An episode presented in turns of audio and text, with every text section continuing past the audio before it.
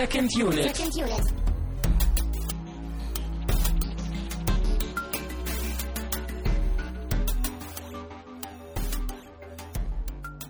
Herzlich willkommen zu einer neuen Ausgabe von Second Unit. Mein Name ist Christian Steiner und ich habe bei mir Tamino Mut. Hallo, heute gibt's Liebesgrüße aus Paris von Second Unit. Wir haben uns zum ersten Mal Woody Allen gewidmet und für Christian war es sogar der erste Woody Allen-Film seiner persönlichen Filmgeschichte. Mhm. Deswegen bin ich ganz gespannt, wie du das dann heute alles so empfunden hast. Ich habe es auch extra noch ein bisschen herausgezögert, dass ich tatsächlich so mit, mit ganz unbedarftem Blick auf diese Filme gucken kann. Wobei mir aufgefallen ist, dass ich Woody Allen eigentlich schon kenne, weil ich, glaube ich, viele Filme kenne, die auf ihn referenzieren oder sein, seine Handschrift irgendwie verinnerlicht haben. Aber es ist auf jeden Fall sehr löblich, wie du immer deine eigenen Klassiker, so die du nicht kennst, so herauszögerst, so wie Pulp Fiction auch.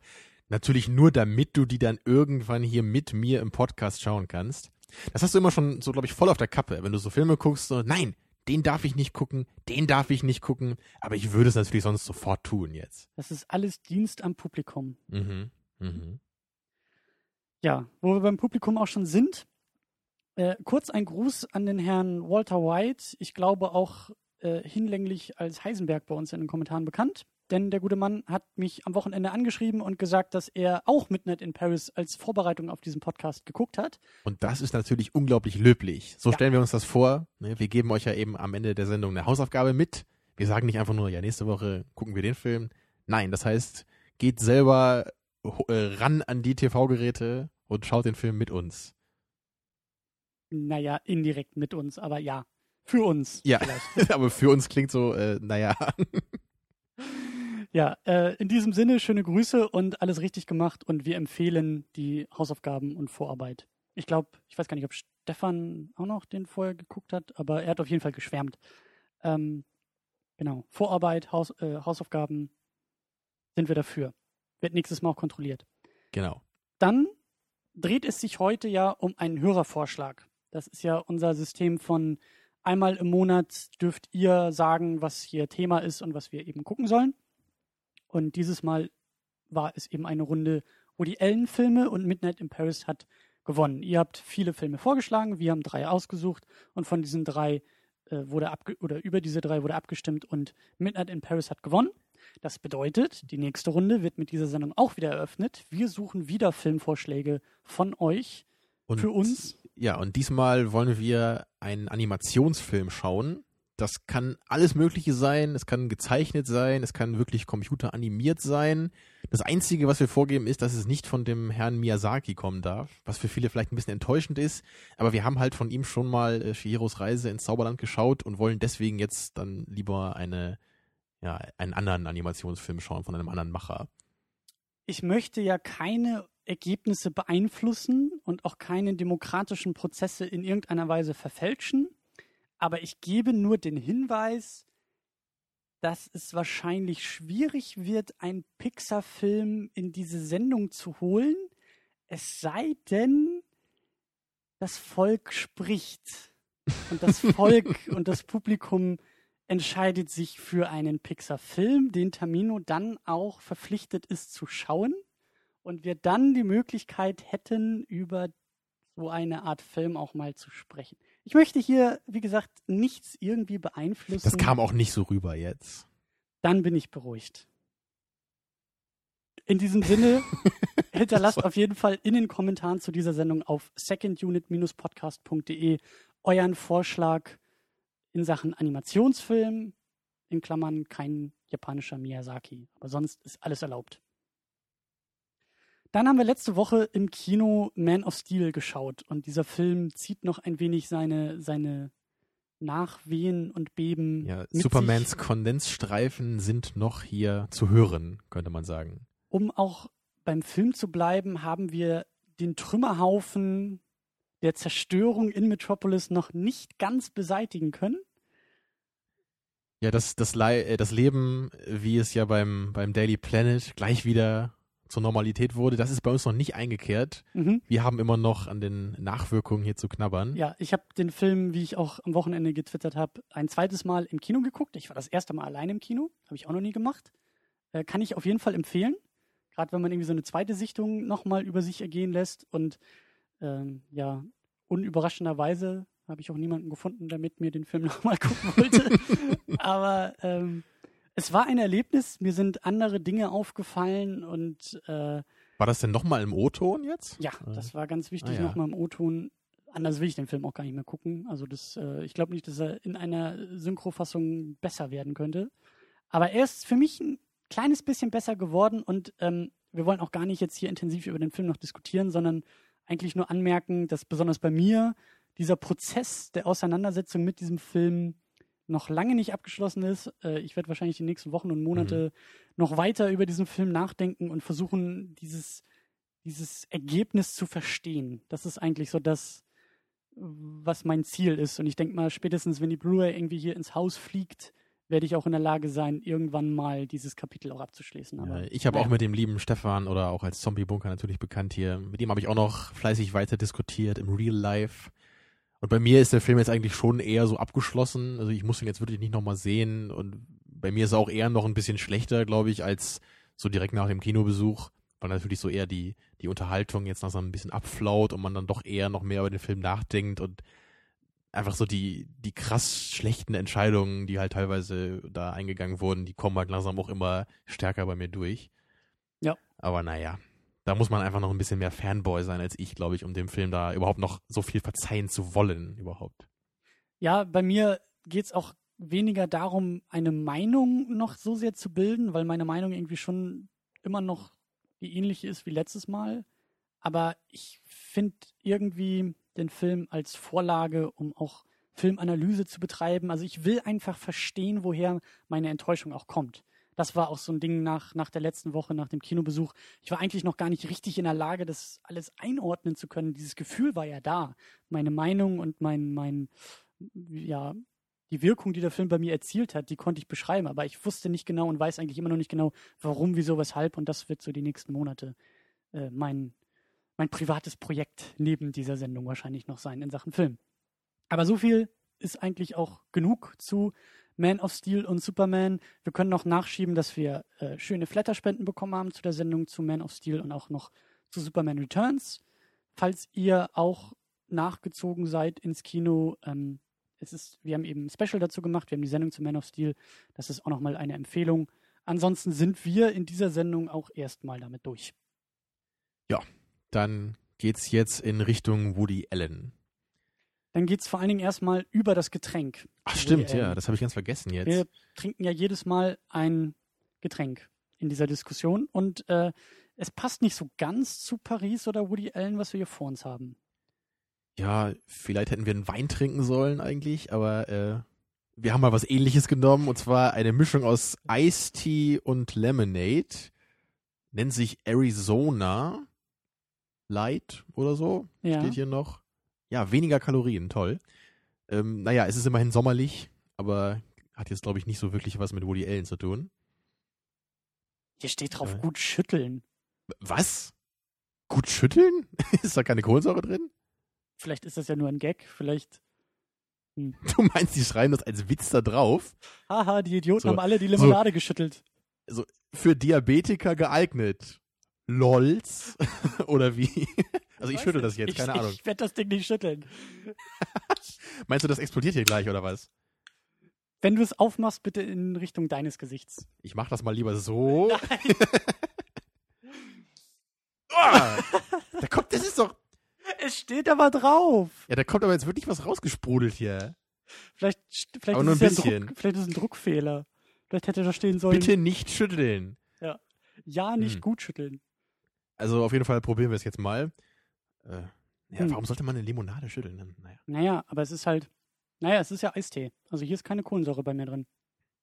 Nee, das stimmt. Hat auch nur so ein bisschen gesprudelt. Schmeckt Komisch. aber schon so, wie man sich eine Mischung aus Eistee und Limonade vorstellen würde.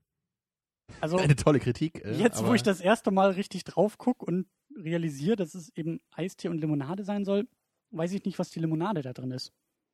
Ja, dieses sehr süße im Nachgeschmack. Aber das ist Eistee doch auch. Das ist doch auch fast nur Zucker. Ja. Ja, wie soll ich dir den Geschmack beschreiben? Ich finde schon, dass man die Limonade rausschmeckt. Hm. Natürlich fehlt halt die Kohlensäure irgendwie. Das Ich glaube, mir wird das Getränk besser gefallen, wenn es Kohlensäure hätte. Mir auch. Aber ja, Aber es schmeckt sommerlich. Zitronig- Also am Strand würde ich das trinken. Beim Beachvolleyball spielen. vielleicht nicht unbedingt für Paris geeignet. Aber Ja, höchstens bei Paris äh, im Sonnenschein, aber nicht im Regen. oder in diesem gelb-goldenen Licht, was Woody Allen in Paris aufgestellt hat für diesen Film. Mhm. Alles Gold. Alles gelb, alles Gold. Ganz, Tja. ganz schönes Licht eigentlich. Wusste ich ja vorher nicht, sonst hätte ich irgendwas Gelbes mitgebracht zum Trinken. Na, ist es ja. Es ist ja irgendwie so Zitronenlimonade. Aber es ist halt eher so grün-lila von der Packung. Du musst jetzt nicht alles zerreden. Ich habe den, ich habe die Überleitung geschafft. Ja, du hast es toll gemacht. Du hast recht, es passt und jetzt gehen wir zum Film. Ja, Dankeschön. Es spielen mit. Ähm, nein, wir müssen erstmal uns überlegen, was eigentlich passiert ist in dem Film. Du kennst ihn auch nicht, ich kenne ihn auch nicht, aber du kennst ein bisschen mehr von Woody Allen. Ich wollte jetzt ja eigentlich auch mit dem Vorverständnis anfangen, bevor wir zum Plot Okay. kommen. Ja, ich kenne nämlich schon ein paar Woody Allen-Filme, vier an der Zahl. Ich kenne Mhm. zwei alte und die möglicherweise auch bekanntesten von ihm. Das sind einmal Annie Hall und Manhattan. Den ersteren habe ich kaum noch auf der Kappe und äh, Manhattan habe ich erst kürzlich gesehen, um mich nochmal für diese Sendung hier vorzubereiten. Annie Hall ist doch im Deutschen der Großstadtneurotiker, oder? Der Stadtneurotiker, Oder glaube ich. Stadtneurotiker? Okay. Genau. Das gilt, glaube ich, also der gilt, glaube ich, gemeinhin so als sein wichtigster oder bester Film. Mhm. Kann man sich natürlich wie immer drüber streiten. Mhm. Aber ich habe den, ich glaube, ich fand Manhattan ein bisschen besser so von der frühen Phase. Aber ich habe halt wirklich den Annie Hall kaum noch irgendwie im Gedächtnis, muss ich auf jeden Fall mal wieder auffrischen. Und dann kenne ich noch zwei Filme aus seiner neueren Schaffensperiode, die zufälligerweise auch beide mit Scarlett Johansson sind. Keine Ahnung, wie das passieren konnte. Äh, naja. äh, ja, es ist einmal Matchpoint und außerdem Scoop. Das sind die beiden Filme. Ich glaube von 2005 und 2006 Mhm. jeweils. Die gefallen mir beide sehr gut. Auch noch besser als die früheren von ihm. Ähm, obwohl halt der Scoop generell relativ negative Kritiken bekommen hat, so was ich so gehört habe. Was ich sehr schade finde, weil ich fand den wirklich unglaublich amüsant. Und das ist, glaube ich, bis jetzt mein Favorit sogar von Woody Allen gewesen. Ich habe auch irgendwie den Eindruck, also wie gesagt, das ist jetzt mein erster Woody Allen Film, aber ich habe irgendwie auch den Eindruck, dass so die neueren, so in den 2000ern, glaube ich, gar nicht so gut von ihm irgendwie eingeordnet werden. Kann das sein oder oder Ich glaube, da ist der äh, heutige Midnight in, in Paris noch so das Highlight. ne, So bei der Rezeption. das glaube ich auch. Ja, also ich, Matchpoint ist auch relativ gut bewertet. Der ist auch so ein bisschen ähnlich, würde ich sagen, so wie der heute. Also auch Mhm. von der Thematik, dass er halt auch eher ein bisschen philosophischer ist. Hm. Ja, aber, aber ich glaube schon, dass so die meisten Leute eher so Woody Allens alte Klassiker wirklich herausragend finden. Ne? Also ich, ich assoziiere mit, mit ihm auch eher so 70er, 80er als Periode und, und Das kann natürlich neue- auch ein bisschen daran liegen, dass er halt schon sich ein bisschen wiederholt. So, oder dass es halt in vielen Filmen halt eben auch gleiche Themen vorkommen. Da kommen wir zum Ende auch noch ein bisschen mehr Ja. zu. Auf jeden Fall war halt, waren äh, Woody Allens frühe Filme halt, glaube ich, auch noch so ein bisschen relevanter einfach und haben irgendwie sowas Neues begründet. Mhm. Also ich glaube, so allein diese romantische Komödie, was wir heutzutage darunter verstehen, das wurde zumindest sehr stark von Woody Allen geprägt. Also eben von Filmen wie Annie Hall oder Manhattan. Da kann man schon deutlich erkennen, wie das so zeitgenössische Filme dieser Richtung beeinflusst hat. Mhm. Und Woody Allen ist natürlich auch ein äh, interessanter Typ. Also viele finden ihn ja auch als Filmemacher äh, großartig, aber als äh, Privatperson eher zweifelhaft. Er hat ja zum Beispiel auch mal seine Stieftochter geheiratet. Das ist also, äh ja, er hat seine, Okay. ich glaube, er war ja mit, mit Mia Farrow mal verheiratet, auch eine bekannte Schauspielerin. Mhm. Wie ich dich kenne, hast du noch nie von ihr gehört, aber kennt man aus äh, Rosemary's Baby zum Beispiel. Mhm. Und ich glaube, ähm, mit deren Stieftochter ist er heute noch zusammen, wenn ich mich nicht irre. Was natürlich bei vielen Leuten für, äh, naja, für, für wildes Kopfschütteln gesorgt hat. Aber das ist ja das Aber Schöne, wenn wir die Filme angucken, dann geht es ja weniger um die Privatperson. Genau. Deswegen kann man ja Filme mit Tom Cruise durchaus als Filme. Ja. Oder Betrachten. Charlie Sheen, ja. Soweit das möglich ist. Ja. Genau, aber noch ganz kurz zu deinem Vorverständnis. Du sagtest ja schon, du kennst Woody Allen jetzt so noch nicht, Mhm. aber du hattest ja anscheinend schon eine grobe Idee von dem, was er so macht, oder? Ja, die Stichworte, die du schon genannt hast, dieses romantische Komödie, irgendwie auch ein, ein Stempel auf dieses Genre, auf diese Art Film und auch, ähm, also mit Annie, Annie, Annie Hall will ich auch unbedingt gucken und mit dem assoziiere ich auch so ein bisschen, also er gilt ja so als, als Neurotiker und aus, als verschrobene Persönlichkeit in den Filmen zumindest. Es ist ja nicht so Ja, also- glatt gelecktes äh, Strahle Mann und Strahle Frau, sondern es ist ja mit Also ein diese, bisschen diese Charaktere, Würze. die er ja selber sich so ein bisschen auf den Leib schreibt, ähm, die, die machen ja sehr viele von seinen Filmen wirklich aus. Ja. Obwohl er, glaube ich, selber immer betont, dass sein wirkliches Selbst äh, bei weitem nicht so sei, wie sein filmisches. Aber naja, darum ich, geht's ich, mir. habe halt, ich habe halt schon das Gefühl, dass er schon oft ein bisschen was von sich selber auch in die Person reinlegt. Darum geht's mir auch gar nicht so sehr, sondern eher tatsächlich um die Figuren, die er Mhm. da zeichnet. Ähm, und ich habe sehr großes Interesse, jetzt auch nach dem Film noch weitere Filme von und mit Woody Allen zu gucken, also das ganze Werk mal aufzuarbeiten, weil ich aus der Entfernung schon immer den Eindruck hatte, dass mir das gefallen könnte. Dass das irgendwie so meine Art von Film ist, meine Art von, von Geschichte, Liebesgeschichte auch irgendwie Mhm. eben weil, ja, also ich, ich kann das gar nicht so, so auf den Punkt genau sagen, aber weil ich, weil ich den Eindruck hatte, dass gewisse Quellen oder gewisse äh, Leute, Strömungen, Seiten über ihn irgendwie was zu sagen haben und ich diesen Quellen irgendwie vertraue in Sachen Filmgeschmack. Und ähm, genau. Also, also prinzipiell müsste diese Art von Film wahrscheinlich sogar noch eher deinen Geschmack treffen, weil du ja auch Filme wie Eternal Sunshine oder Genau. ähm, Five Days of Summer ja auch wirklich als Lieblingsfilme bezeichnest. Ja.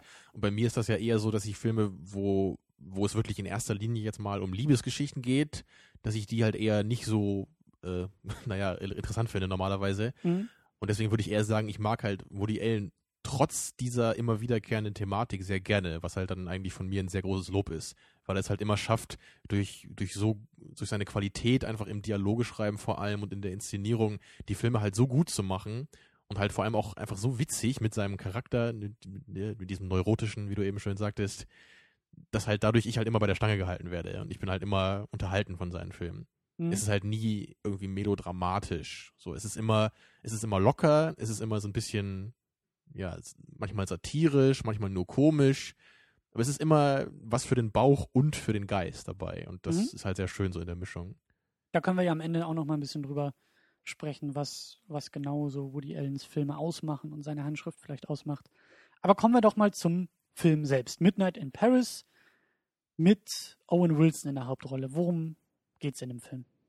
Ja, er spielt den äh, Autor Gil und äh, ja, wie so oft in Woody Allens Filmen ist der Protagonist eher einer, der sich nicht so richtig entscheiden kann, was er eigentlich will und der sich ein bisschen ja, ein bisschen verloren fühlt, möchte ich mal sagen, im Leben. Ein, ein. Mensch und Mann mit seinen eigenen Problemen. Genau. Und hier ist es halt eben so, dass dieser Gil sich in der gesamten Zeit eigentlich unwohl fühlt. Er wünscht sich eigentlich irgendwie in den 20ern zu leben. Und dann auch Und- noch in Paris. Er kommt ja aus Amerika, ist Drehbuchautor und hat aber keine Lust mehr auf Hollywood und Filme schreiben, sondern er möchte Richtig. seine erste, sein erstes Buch Ja. schreiben. Und er fährt jedenfalls mit seiner zukünftigen Frau nach Paris in den Urlaub. Und da passiert es dann magischerweise, dass er wirklich zeitreisetechnisch in das Paris der 20er zurückversetzt wird Mhm. und dort eben auch viele bekannte Schau äh, nicht Schauspieler, äh, Persönlichkeiten kennenlernen, so wie Ernest Hemingway oder Salvador Dali. Also viele ikonische Leute dieser Zeit und er versucht dann so ein bisschen mit denen über Kunst zu diskutieren oder denen ihr Buch zu, äh, sein Buch zu lesen zu geben Mhm. um halt zu hören, was die davon denken. Also er flüchtet sich halt auf diese Weise dann aus dieser ermüdenden äh, ja, Zeit, in der er eigentlich lebt. Und das ist so der, der große Plot. Und natürlich erkennt er dann im Laufe der Zeit eben auch, dass, dass es natürlich nicht so einfach ist zu sagen, damals war alles besser. Ja. Und er erkennt dann auch, dass er halt eben mit seiner zukünftigen Frau, dass die eigentlich beide nicht füreinander geschaffen sind. Und ja, auch ein sehr typischer äh, Storyverlauf für einen Woody Allen-Film, kann Und man sagen. ähm, das Thema Nostalgie wird ja auch, oder versucht Gil ja auch in seinem Buch zu verarbeiten, Mhm. in seiner Romanfigur. Und wie du gesagt hast, trifft es dann irgendwie auch auf ihn selbst zu, als er da ins Paris der 20er Jahre zurückversetzt wird. Ähm, zur Besetzung, wie schon erwähnt, Owen Wilson spielt die Hauptrolle. Was, was hältst du so von ihm? Tja, er ist ja eher so für ziemliche Flops bekannt, möchte ich jetzt mal so provokant sagen, oder? Das würde ich so nicht Also, sagen. also ich habe das Gefühl, die meisten Filme, wo er mitgespielt hat, sind jetzt schon eher so entweder irrelevant oder ein bisschen schlecht. Aber kann jetzt auch nur mein Eindruck sein. Mhm. Ich, ich weiß auch nicht, ob ich jemals wirklich einen Film mit ihm gesehen habe. Ich glaube, er hat bei diesem, bei diesem Remake von The Haunting mitgespielt. Aus den frühen 90ern. Der war auf jeden Fall ein ziemlicher Flop. Und der ist auch ziemlich mies. Er spielt auf jeden Fall bei Starsky und Hutch, bei dem Remake, Film-Remake mit und bei Zoolander. Und ich glaube, er ist ja auch irgendwie Teil dieser, es gibt auch irgendwie diese, diese Hollywood-Gruppierung rund um Ben Stiller. Das ist doch irgendwie so ein ganzer Haufen von Menschen, die da irgendwie, ich glaube, Fred Pack oder so heißt das, glaube ich, irgendwie. Mhm. Hab ich Die halt- gehört. Die halt, fällt mir jetzt gerade so spontan wieder ein, dass, dass die halt irgendwie ähm, viele Filme zusammen machen, also aus dieser Konstellation. Und ich weiß nicht mehr genau, wer da noch alles mit reinfällt. Also da gibt's, ich weiß nicht, ob ich das jetzt auftreiben kann äh, und verlinken kann bei uns, aber ich meine mich an so eine schöne Grafik zu erinnern, wo, glaube ich, Ben Stiller und irgendwie zwei, drei andere Leute so der Kern dieser Gruppierung sind. Und dann gibt's immer weitere Kreise, die sich drumherum ziehen mit, mit anderen Schauspielern, die dann irgendwie mal in zwei Okay. Filmen mitspielen und mal in fünf Filmen und mal irgendwie nur in einem Film. Und ähm, ich meine, dass das halt so eine, so eine, gerade im Comedy-Bereich auch so eine, so eine Instanz einfach ist. Ich meine, Ben Stiller ist halt Mhm.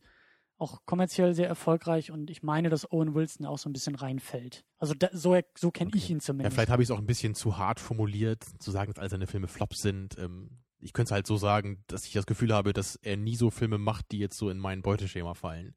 Ich glaube, das ist auch eher so ein bisschen amerikanischer Humor, habe ich den Eindruck, dass, dass die Amis irgendwie voll auf sowas abfahren und hier in Deutschland ist es, zündet das alles, glaube ich, nicht ganz so sehr.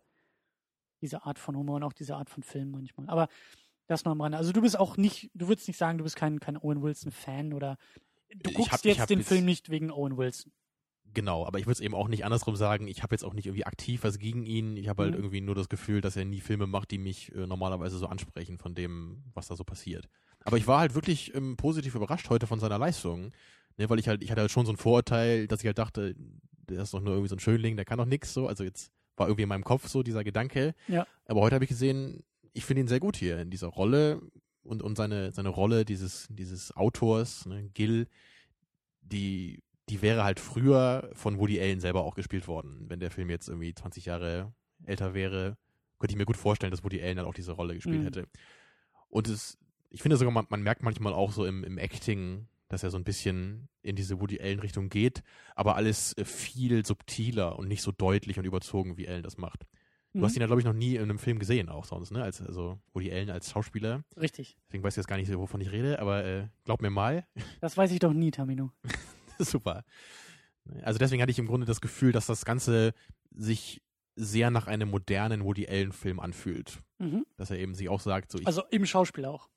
genau, Mhm. dass, dass äh, Owen Wilson sich sagt, so ich, ich versuche das Ganze so ein bisschen in die Woody Allen-Richtung zu machen. Natürlich auch diesen Charakter, der ja auch Woody Allen geschrieben hat, den so rüberzubringen, wie man das irgendwie auch in einem Woody Allen-Film erwarten würde, aber trotzdem so auf eine modernere und so ein bisschen subtilere Art. Mhm. Das fand ich sehr schön, so, also dass, dass der ganze Film halt dadurch einerseits klar nach Woody Allen sich anfühlt, aber trotzdem eben auch trotzdem so modern rüberkommt. Mhm. Und eben nicht wie so ein Relikt aus der Vergangenheit oder so sich anfühlt.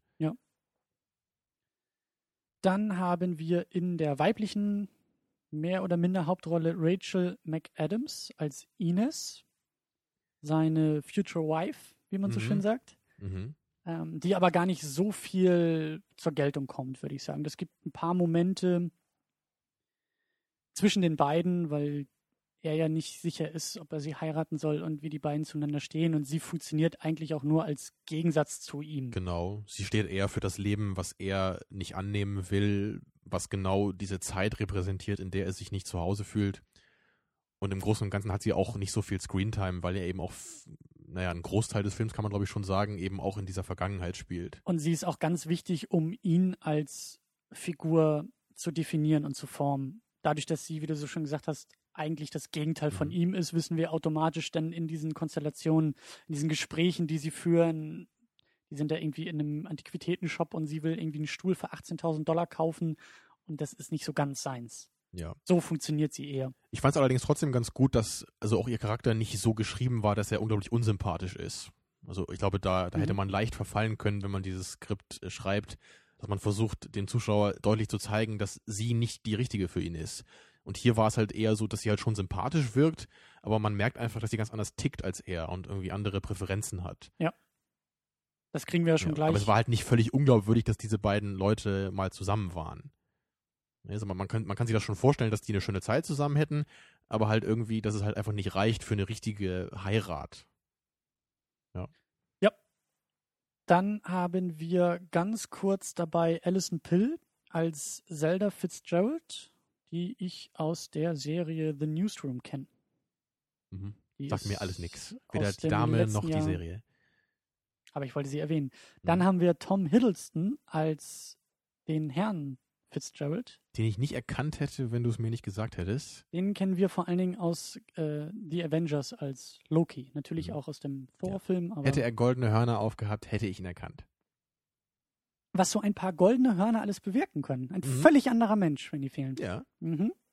Dann haben wir wieder einmal Marion Cotillard als Adriana, die wir auch in Inception gesehen hatten und in The Dark Knight Rises. Ja, ich dachte schon immer, Mensch, die sieht doch genauso aus wie die Dame aus Inception. Und am Ende war sie sogar. Die neue Hollywood-Französin. Sobald irgendwie ein Film mit Frankreich zu tun hat, dann darf sie dabei sein. Zumindest jetzt in diesem Fall. Mhm. Und zu guter Letzt haben wir auch noch ganz kurz Adrian Brody gesehen als Salvador Dali. Ja, interessante äh, Besetzung. Hat aber gut funktioniert, fand ich.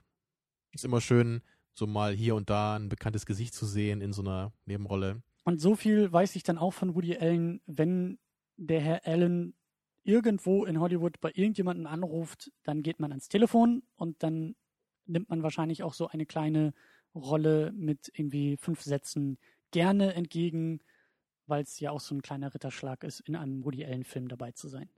Hm. Egal wie klein und unbedeutend die Rolle zu sein mag, äh, zu, zu sein zu scheinen mag, was auch immer ich sagen will. Zu Ähm, sein scheint, glaube ich. Genau.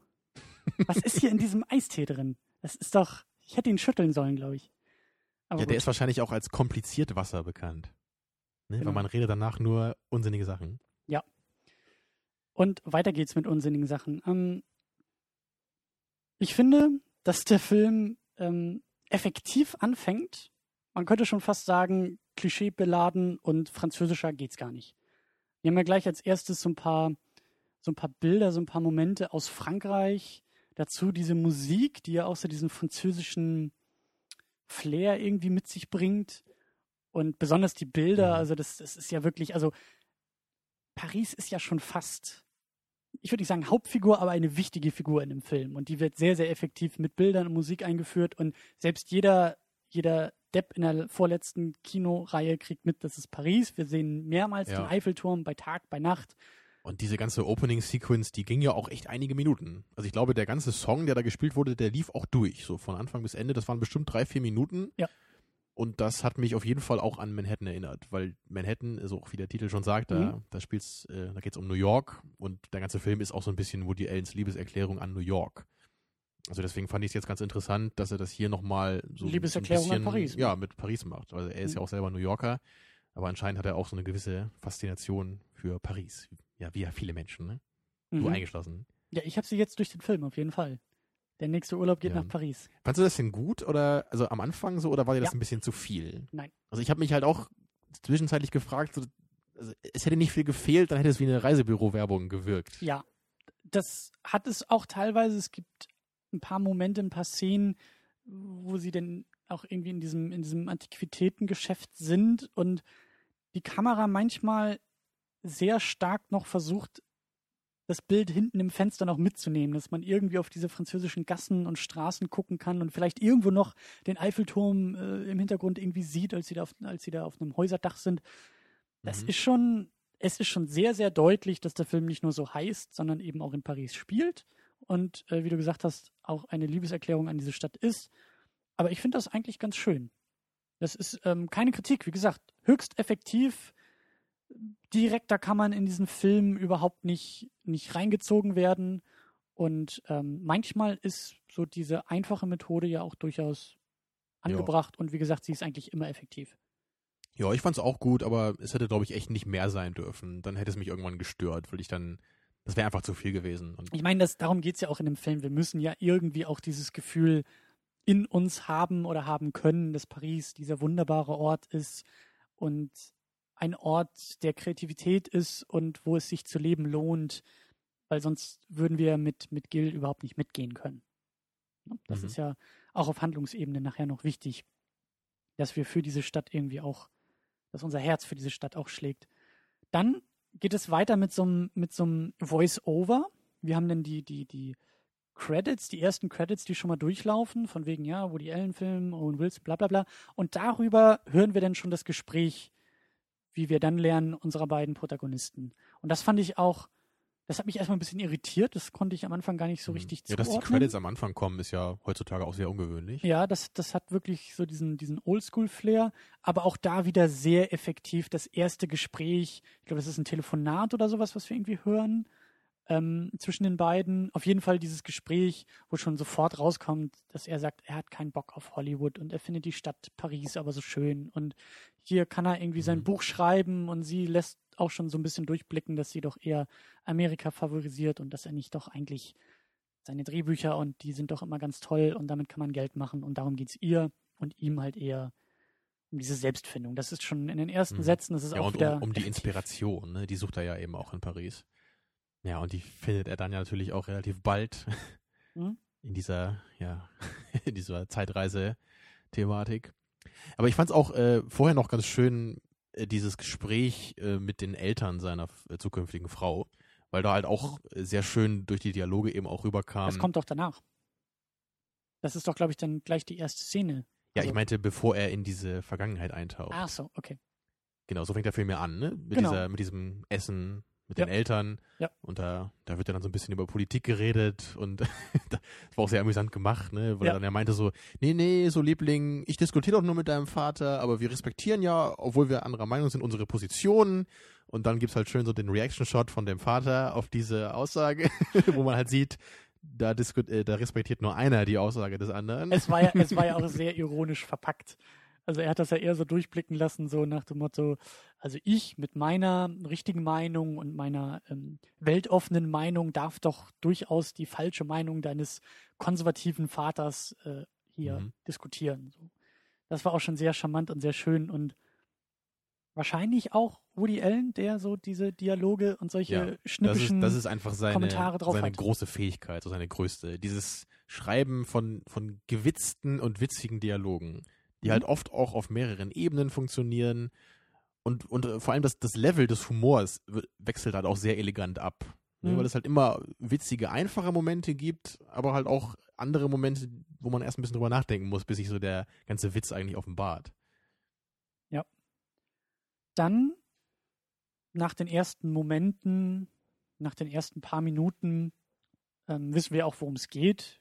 So, er ist der Autor in Paris, der auch so ein bisschen seine Probleme hat, das zu schreiben, was er schreiben will und dieser Struggle des Autors. Und da musste ich erstmal ein wenig, na nicht schlucken, aber ich habe bei dieser Thematik immer so ein bisschen meine Probleme. Ich weiß gar nicht, das kann auch sein, dass wir das irgendwann mal hier in der Sendung thematisiert hatten und ich das schon bei einem anderen Film kritisiert habe. Mir fällt aber erstmal nur der Film Ruby Sparks ein den ich nicht kenne, aber du hast mir mal davon erzählt. Mhm, und wenn ich mich jetzt richtig erinnere, dann hatte ich das da gestört, dass da immer so viel davon gesprochen wurde, von dieser, von dieser kreativen Lehre, die dieser Autor da empfindet, man aber nie als Zuschauer mal mitbekommt, was denn jetzt genau diese Lehre denn ist oder wo ist denn jetzt genau das Problem beim Schreiben. Ja, und also der allgemeine Punkt dazu, den ich eben bei Ruby Sparks hatte. Also das ist auch so ein Film, wo ich jetzt im Nachhinein sehe, der ist total im Spirit von Woody Allen. Das ist auch so eine romantische Komödie und da geht es auch irgendwie um das Thema Kunst und der Autor, der nicht weiß, was er will und soll und auch so ein bisschen Fantasy-Element mit reingestreut.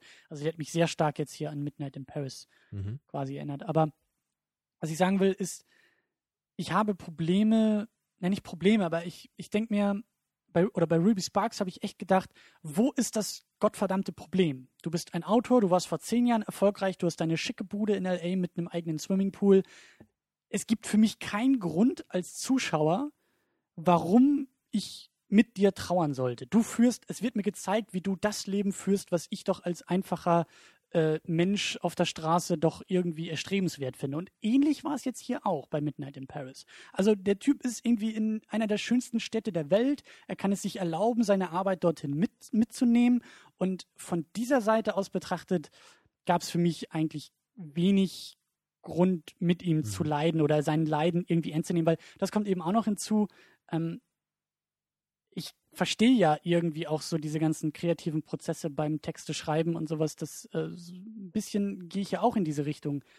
Aber ich habe immer Probleme damit, wenn darüber rumgejault wird. So dieses, weil es ist halt so schwer, das für Außenstehende nachvollziehbar zu machen, wie, wie schwierig, wie du sagst, kreative Lehre ist oder auch ja, der, der, die Schreibblockade. Ich denke mir immer, für die Leute, die irgendwie im Kino sitzen und ein in Anführungszeichen normales Leben führen, das sind doch Luxusprobleme. Das ist doch, das ist doch der Künstler mhm. in der Ecke, der darüber irgendwie depressiv wird, ob er jetzt nun das Bild blau oder rot anmalen soll. Das, das, das kannst du von mhm. außen, glaube ich, gar nicht richtig verstehen. Also da könnte ich verschiedene Dinge drauf erwidern. Generell hast du schon recht, das kann man schon kritisieren, dass halt eben auch oft bei, bei Ellenfilmen, dass man vielleicht sagen könnte, da fehlt so ein bisschen die Connection vielleicht zu den Charakteren, weil es, es geht halt auch eigentlich fast immer um so, so Upper Middle Class Leute, also eben oft um Akademiker, Intellektuelle und halt deren Probleme. Das sind natürlich jetzt nicht äh, Probleme, die man jetzt als unglaublich schwerwiegend einschätzen würde. Ne, gerade wenn man da an andere Filme denkt, ne, wenn es jetzt irgendwie darum geht, dein eigenes Leben zu retten oder so, ne, oder wenn du jetzt irgendwie an irgendwelche Kriegsfilme denkst, da gibt es halt andere äh, Kaliber von Problemen. Und hier ist es halt eher auf einer ein bisschen ja seichteren Ebene manchmal. Aber natürlich, wenn man sich darauf einlässt, kann man das ja schon als Problem irgendwie hinnehmen. Und das Ding ist ja eben, natürlich, man sieht von außen, die Leute haben ja eigentlich ein super Leben, so wo ist euer Problem? Aber es geht ja, glaube ich, auch eben im Grunde genau darum, dass man eben sagt, so eigentlich haben die Leute ja alles und sie könnten ja eigentlich jetzt auch super kreativ sein und genau das machen, was sie wollen. Aber es funktioniert eben nicht. Vielleicht eben auch, weil ihr Leben genau so strukturiert und glatt gebügelt ist, dass dadurch halt eben dann die Kreativität verloren geht. Mhm. Also auf der Ebene könnte man das sagen, finde ich. Ähm, ein anderer Einwand wäre vielleicht einfach zu sagen, dass diese ganze Schreibthematik hier eigentlich gar nicht so wichtig ist. Bei Ruby Sparks ist es wahrscheinlich ein größerer Stellenwert des Films, so wie ich es jetzt äh, mitgekriegt habe von dir. Ja. Ich kenne den Film ja nicht. Ja. Aber hier würde ich sagen, es ist ja eigentlich nur so fast eine Metapher für, für diesen Charakter. Also, dass er einfach, er fühlt sich halt einfach nicht wohl. Es funktioniert einfach nicht so richtig mehr für ihn. Er kann nicht mehr so richtig schreiben. Er glaubt ja auch nicht an sich. Er meint ja immer, nein, ich bin doch gar nicht gut. Und dann ja auch, als er in der Vergangenheit dann irgendwie Ernest Hemingway trifft, dann sieht man ja auch, wie er da auf ihn zugeht. Und der, der Hemingway, der erzählt ihm dann ja hier so, so Writing is competitive. Also wenn du mir dein Buch zu leben gibst, ich werde es auf jeden Fall hassen. So entweder weil es schlecht ist oder weil es so gut ist. Ne? mhm. Also er wird, es auf jeden Fall hassen. Also ich, ich glaube halt einfach, dass dieses ganze Writing-Ding einfach nur so unser, uns den Charakter so ein bisschen näher bringen soll. Und dass das Ganze eher so als, ja, einfach auch als, als Grund da ist, damit eben Gil verschiedene Leute treffen kann, sich mit denen auseinandersetzen kann, ne? dass es da irgendwie so, ein, so einen Grund gibt für deren äh, Treffen. Und da ist eben auch Midnight in Paris erfolgreich, wo Ruby Sparks scheitert, nämlich was du gerade gesagt hast, das ist nur ein Aspekt der Figur und ähm, Woody Allen schafft das auch ganz schön, den Rest von Guild irgendwie auch auszufüllen und ganz besonders eben seine Beziehung. Das ist eigentlich so dass selbst wenn ich als Außenstehender keine Ahnung vom Schreiben habe und dieses Luxusproblem vielleicht als, oder das seine Probleme eher als Luxusproblem ansehe, dann kann ich mich zumindest auf dieser ganz einfachen Ebene mit ihm identifizieren.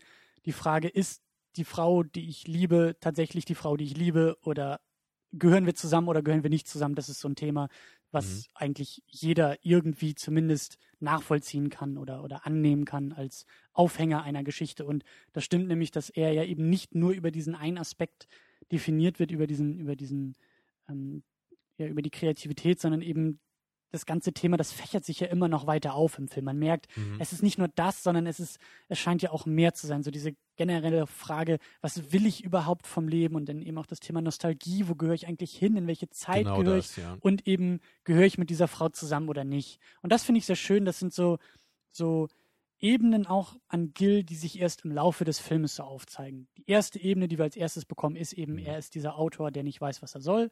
Okay, selbst wenn ich mit der Ebene nichts anfangen kann, kommen danach noch viel mehr äh, Identifikationsflächen für mich als Zuschauer. Und das, das hat mir auch gefallen. Aber generell ist das ja, glaube ich, auch ein ganz beliebtes Thema so in, in Hollywood. Ne? Diese Ausgangsposition des, des äh, Writers, der nach Kreativität sucht. Also mir Man fällt da zum Beispiel noch Barton Fink ein, Ein Mhm. Film von den Coen Brothers.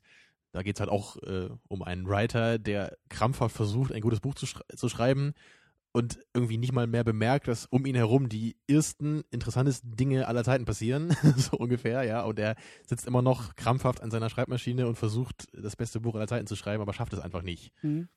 Also da, da, da kommt es mir immer so vor, dass du halt eben auch diese, diese Writer aus Hollywood, die wirklichen, dass sie halt eben auch nicht so die Probleme haben, so eine Geschichte zu schreiben, weil sie dann einfach sich nur überlegen müssen, okay, wie ist es denn für mich, ne? oder wie war es früher, als ich versucht habe, sowas zu schreiben. Und das ist auch eine Grundregel beim Schreiben, schreib über das, was du kennst. Und so wie du Mhm. gerade gesagt hast, das, diese Probleme kennt, kennen die meisten Drehbuchautoren. Genau. Und die Coens oder Woody Ja. Allen, das sind ja absolute Writer, die ja zig Ja. Drehbücher geschrieben haben. Ja, dann im Verlaufe der Geschichte, hast du ja auch schon gesagt, äh, werden wir in die Zeit zurück entführt. Und am Anfang positioniert sich der Film auch gar nicht dazu. Was, was mir sehr, sehr gut gefallen hat. Es geht nicht darum, Mhm.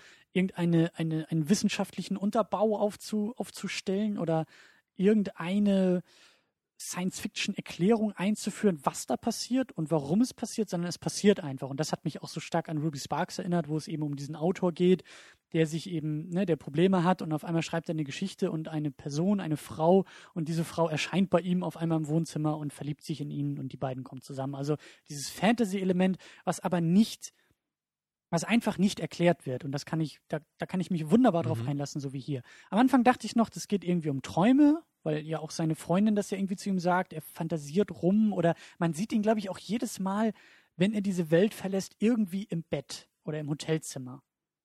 Genau. Und, Und, das, vor, und wenn er die Welt betritt, war er am Anfang auch ein bisschen betrunken. Genau. Und da denkt man sich, okay, woran liegt das? und das finde ich toll. Das hat, das Ja. hat Ellen richtig gut gemacht, uns so ein bisschen in diese Richtung zu weisen und dann aber im Laufe der Geschichte immer mehr diesen Punkt der Zeitreise überhaupt. Also vor allem diese. Idee, einfach auch nicht genau zu zeigen, wie die jeweiligen Szenen in der Vergangenheit denn jetzt genau enden. Also wir sehen halt nicht, wie er jetzt irgendwie dann diese Kneipe verlässt, wo er dann mit Ernest Hemingway geredet hat und wie er nach Hause geht oder so und sich dann ins Bett legt. Sondern es ist einfach ein Schnitt und dann sehen wir ihn Ja. am nächsten Morgen, wie er aufwacht. Und Ja, halt und- dann wieder kreativ ist. Genau. Ja. Und er geht ja dann einfach jeden Abend immer um Punkt 12 dann in diese eine Gasse, wo ihn dieses Auto abholt. Ja, und das ist, das ist halt schön gemacht, ne? genau wie du sagst. Das ist, bei manchen Filmen will man halt eine Erklärung haben für sowas. Da würde Mhm. man sich nicht damit zufrieden geben zu sagen, ja, das ist halt irgendwie so.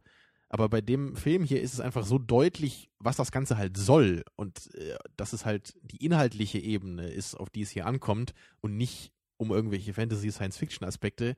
Deswegen kann man das halt absolut genau so hinnehmen. Mhm. Und in der Hinsicht ist der Film auch ein bisschen ähnlich wie Scoop, äh, weil es da nämlich auch so ein Fantasy-Element gibt, dass da ein Reporter aus der Unterwelt äh, zu Scarlett Johansons Charakter spricht Mhm. und ihr dann so ein paar Tipps gibt, wie sie denn jetzt bei so einer äh, Mörder-Mystery-Geschichte weiterkommen soll. Also der Film fängt zum Beispiel an auf, auf diesem toten Schiff unten in der, auf dem Styx, ne, auf diesem toten Fluss. Aber Also auch was ganz abgefahren ist eigentlich. Aber es ist halt auch kein großer Stellenwert in dem Film, sondern es ist nur dieses eine Element, was halt dadurch die Story in Gang bringt oder im, am Laufen hält. Ja, aber das ist jetzt kein wirkliches Woody Allen Ding, oder? Dass er immer Ja. irgendwie diesen Fantasy-Aspekt da, Da kann ich halt oder? wahrscheinlich noch keine richtige Aussage treffen, weil ich ja nur zwei ganz frühe Filme von ihm kenne, die Mhm. sowas überhaupt nicht haben und jetzt halt zwei sehr moderne. Matchpoint hat das nicht, aber die beiden jetzt, also Scoop und Midnight in Paris, die haben das. Ich weiß halt gar nicht, wie jetzt so diese ganze mittlere Schaffensperiode aussieht bei ihm. Dann, ob das jetzt wirklich ein ganz moderner Aspekt ist oder ob sich das so langsam bei ihm rauskristallisiert hat. dann seid ihr als Zuhörer und Zuhörerinnen auf jeden Fall aufgefordert, uns in den Kommentaren aufzuklären. Ja.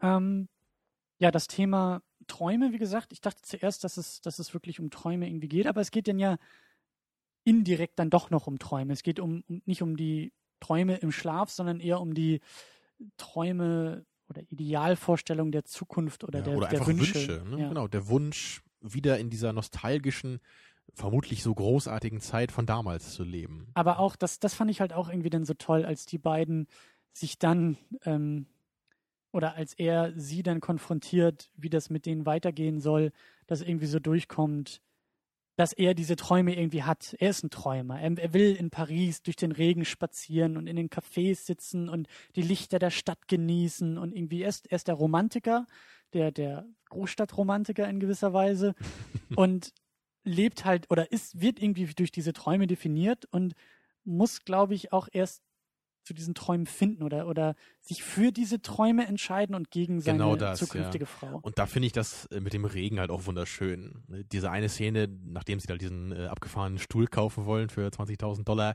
da fängt es ja an zu regnen ne? und, und Ja. seine, seine Frau, äh, Freundin, zukünftige Frau, hält da so einen Schirm und klammert sich daran und er sagt nur, Mensch, willst du nicht mit mir im Regen spazieren gehen? So, durch Paris. Und sie sagt nur, jetzt komm, lass den Quatsch hier, wir fahren jetzt mit dem Auto nach Hause, so, jetzt komm rein. Ne? Ja, und auch als Und- er sich doch da betrinkt in der ersten Nacht, will er auch unbedingt nach Hause laufen. Er hat keine Lust auf Mhm. Taxi. Genau, er, er will so, er will so raus, so, er will die- dieses, dieses Feeling von der Stadt kriegen. Und dann ist es ja natürlich auch richtig schön am Ende, natürlich, als er dann diese, diese andere Frau kennenlernt und Ja. sie natürlich dann auch sagt, so natürlich, ich will am liebsten im Regen durch Paris gehen, da ist Paris am schönsten. Ja, und dann weiß man natürlich, jetzt hat er doch jemanden gefunden. Eine Träumerin. Ich finde das Genau. aber sehr schön. Also damit kann ich mich auch echt identifizieren. Ich, ich spaziere auch sehr gerne, besonders durch Städte. Ja. Klingt ein bisschen paradox, aber äh, ja. Nee, also Nicht durch die Natur, diese blöden Bäume, also ich will Straßen sehen. es sieht doch ein Baum aus wie jeder andere. Aber so das Gefühl für eine Stadt kriegst du am besten auf der Straße. Das kriegst du nicht in einem Vor Taxi. allem in Kiel. Kiel ist das Paris des Nordens. Oha. Hier regnet es immerhin oft. Also, Das lassen wir mal so stehen. Oh, herrlich. hast du jemals jemanden getroffen, der Kiel nicht mochte? Ja, die guten Menschen. Alle. Ich finde Kiel gar nicht so schlimm. Ach, aber egal. Ja, es geht ja auch gar nicht um Kiel. Also, es geht ja solange um wir Paris. Paris noch locker überholen, ist ja okay. Paris. Das Kiel Frankreichs. Mhm. So rum. Ja, dann geht es eben auch sehr viel um das Thema Nostalgie. Und dieses Golden Age, was, was ähm, Gil ja in den 20er Jahren sieht. Und deshalb eben, deshalb dachte ich ja am Anfang auch, das ist ein Traum, das ist so Wishful Thinking, was er da betreibt. Mhm. Und deswegen landet er auch gerade in diesen 20ern. Das Aber kommt dann- ja auch sehr durch die Optik noch dazu, ne? Ja. dieses Gefühl, weil ja echt die Vergangenheit sehr diesen goldenen, schimmernden Look hat, ne? wie die goldenen Zwanziger irgendwie. Besonders durch das Licht. Das Licht ist immer sehr warm, gelblich und eben ja, schon fast golden. Also das ist durch, ich weiß nicht, ob das ein Filter ist oder ob das Licht irgendwie bearbeitet wurde in einem Film, also die, die Belichtung. Mhm. Aber es sah Aber- eher nach echtem Licht aus. nach meinem unqualifizierten Auge jetzt zu Ja, ja, urteilen. also das schon, aber es kann ja, ich, ich habe nicht viel Ahnung von Kameras, aber es kann ja auch sein, dass es ein eigener Filter auf der Kameralinse ist, die besonders dann dieses Gelbe hervorhebt und alle anderen Farben vielleicht ein bisschen in den Hintergrund stellt. Könnte auch sein, ja. Aber es ist auf jeden Fall sehr, sehr deutlich zu erkennen, dass diese Lichter, dieses, dieses goldene Licht ja eben auch ein Indiz für das Golden Age irgendwie darstellt. Aber ich weiß es auch nicht mehr genau. Ich glaube, dass das am Anfang auch auf das normale Paris zutraf. Ich glaube, dass das nicht nur in, den, in diesen Zeitreisen passiert, sondern glaube ich auch schon am Anfang, als er da irgendwie so unterwegs ist, glaube ich auch in einem Hotelzimmer mit seiner Frau oder zukünftigen Frau. Ja, in ein paar Seitenstraßen vielleicht. Aber da ging es ja. Ja. schon in die Richtung eigentlich, dass er da Stimmt. abgeholt wurde von dem Auto. Also ich glaube, Paris wurde in der filmischen Gegenwart zwar auch schön dargestellt, aber es hatte nicht diesen goldenen, glänzenden Schimmer. Es war ja auch Mhm. prachtvoll, Ja. aber ich fand halt schon, dass es immer sehr distinkt war, in welcher Zeit wir uns gerade befinden, eben auch ganz, also durch die Optik. Ja. Also das ist auf jeden Fall ein Punkt für eine zweite Sichtung, den, den ich äh, in Gedanken weitertragen werde, einfach mal darauf zu achten, wie diese Beleuchtung und eben auch wie Paris als Stadt und als Figur rüberkommt. So ein bisschen hatte ich das schon versucht, oder ist mir schon aufgefallen. Also gerade so das Hotelzimmer, das war doch eher sehr weiß, ne? was ja auch sehr passend ist, einfach durch diese, diese Leere, die er ja empfindet in seiner Gegenwart. Ja, aber was du gerade gesagt hast, ich glaube, dass es auf den Straßen schon, schon vorher losging, als er, glaube ich, da auf diesen, an, an diesem Ort ankam und irgendwie die Uhr geschlagen hat, da war er, glaube ich, auch schon bei Nacht Genau, unterwegs. aber da geht es ja schon in Richtung Ja, Vergangenheit. ja, genau. Ne? Deswegen, ähm, hm, würde okay. würd mich das mal interessieren, ob es da auch so mit dem Licht ein paar ja, Fäden gibt, die das, die das Licht sozusagen spannt für uns als Zuschauer. Aber, aber generell, also generell fand ich diese ganze Idee sehr schön. Das scheint ja auch, glaube ich, etwas zu sein, was Woody Allen jetzt so im Laufe der Jahre auch mehr entwickelt hat, so dass, dass das Philosophische in seinen Filmen, glaube ich, immer stärker wurde. Mhm. Das war immer schon irgendwie da, aber ich, aber ich habe jetzt gerade bei den, bei den neueren Filmen, die ich jetzt kenne, eben wie bei dem heutigen oder auch bei Matchpoint, die haben für mich einen sehr starken philosophischen Unterton. Also wenn wir über Woody Allen als Autor und als ja, Regisseur und, und kreativer Ausgangspunkt für diesen Film, wenn wir so argumentieren, dann würde ich auch sagen, dass vielleicht eben im Spätwerk dadurch, dass Woody Allen eben auch älter geworden ist, also dieses Thema Nostalgie und in welche Zeit Mhm. gehöre ich überhaupt, das würde ich ihm auch, auch durch das Alter einfach zusprechen. Das, Er ist ja auch einer der äh, New Hollywood-Generation. Mhm. Also das deutet Ja. ja. auch so ein bisschen darauf hin, dass man auch versucht, sich noch an alte Werte irgendwie, also dass man die schätzt zumindest, ne, dass man nicht bereit ist, alles mitzugehen, was jetzt so passiert. Ja. Und genau dieser Ton kommt ja irgendwie auch durch in dem Film.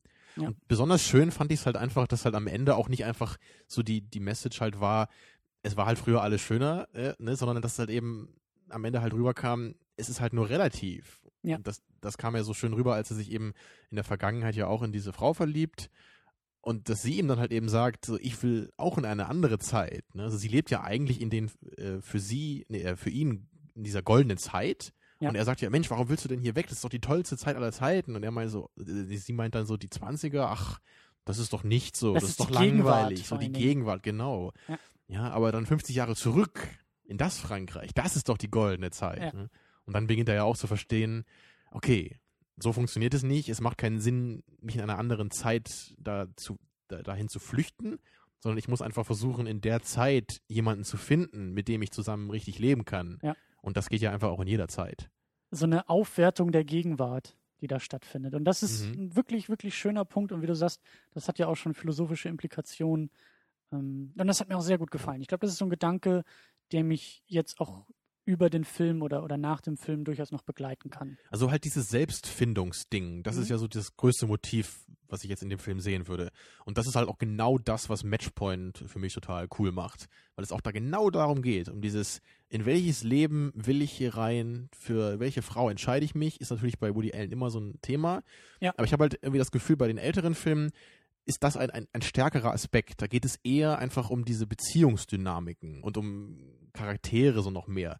Und, und, und das, so das Modernere scheint mir dann doch eher so, so ein bisschen abstrakter zu sein und Mhm. ein bisschen philosophischer. Mhm. Auch ein bisschen losgelöster von der Zeit, weil ich finde, dieses, dieser Umgang mit diesem Thema jetzt nach, nach dem ersten Eindruck erstaunlich zeitlos auch. Also es wirkt jetzt nicht wie ein alter Mann, der auf sein Leben zurückblickt und uns jetzt eben irgendwie erzählen will, dass früher alles besser war, sondern also ich mit meinen 25 Jahren kann da auch was für mich rausziehen, nämlich diese ganze Frage von wer bin ich und wo geht's hin? Das ist auch ein Aspekt dieser Selbstfindungsphase. Aber Ja. eben dann auch, denke ich mal, für, für höhere Semester oder für ältere Semester eher, ähm, diese Frage, wo bin ich jetzt gerade in meinem Leben? Also die schon, die, die älter sind, schon genug erlebt haben, diese, diese selbstkritische Frage, war das früher wirklich alles besser und wo, wo, wo geht die Reise noch weiterhin? Das, das finde ich echt Mhm, gut. Also ich glaube genau. schon, dass es ein Film für jung und alt sein Ja. kann. Wie will man die Weichen stellen? Und Ja. vor allem, wenn die Weichen gestellt sind, kann ich dann trotzdem nochmal zurückgehen und sie Ja. anders stellen. Genau das.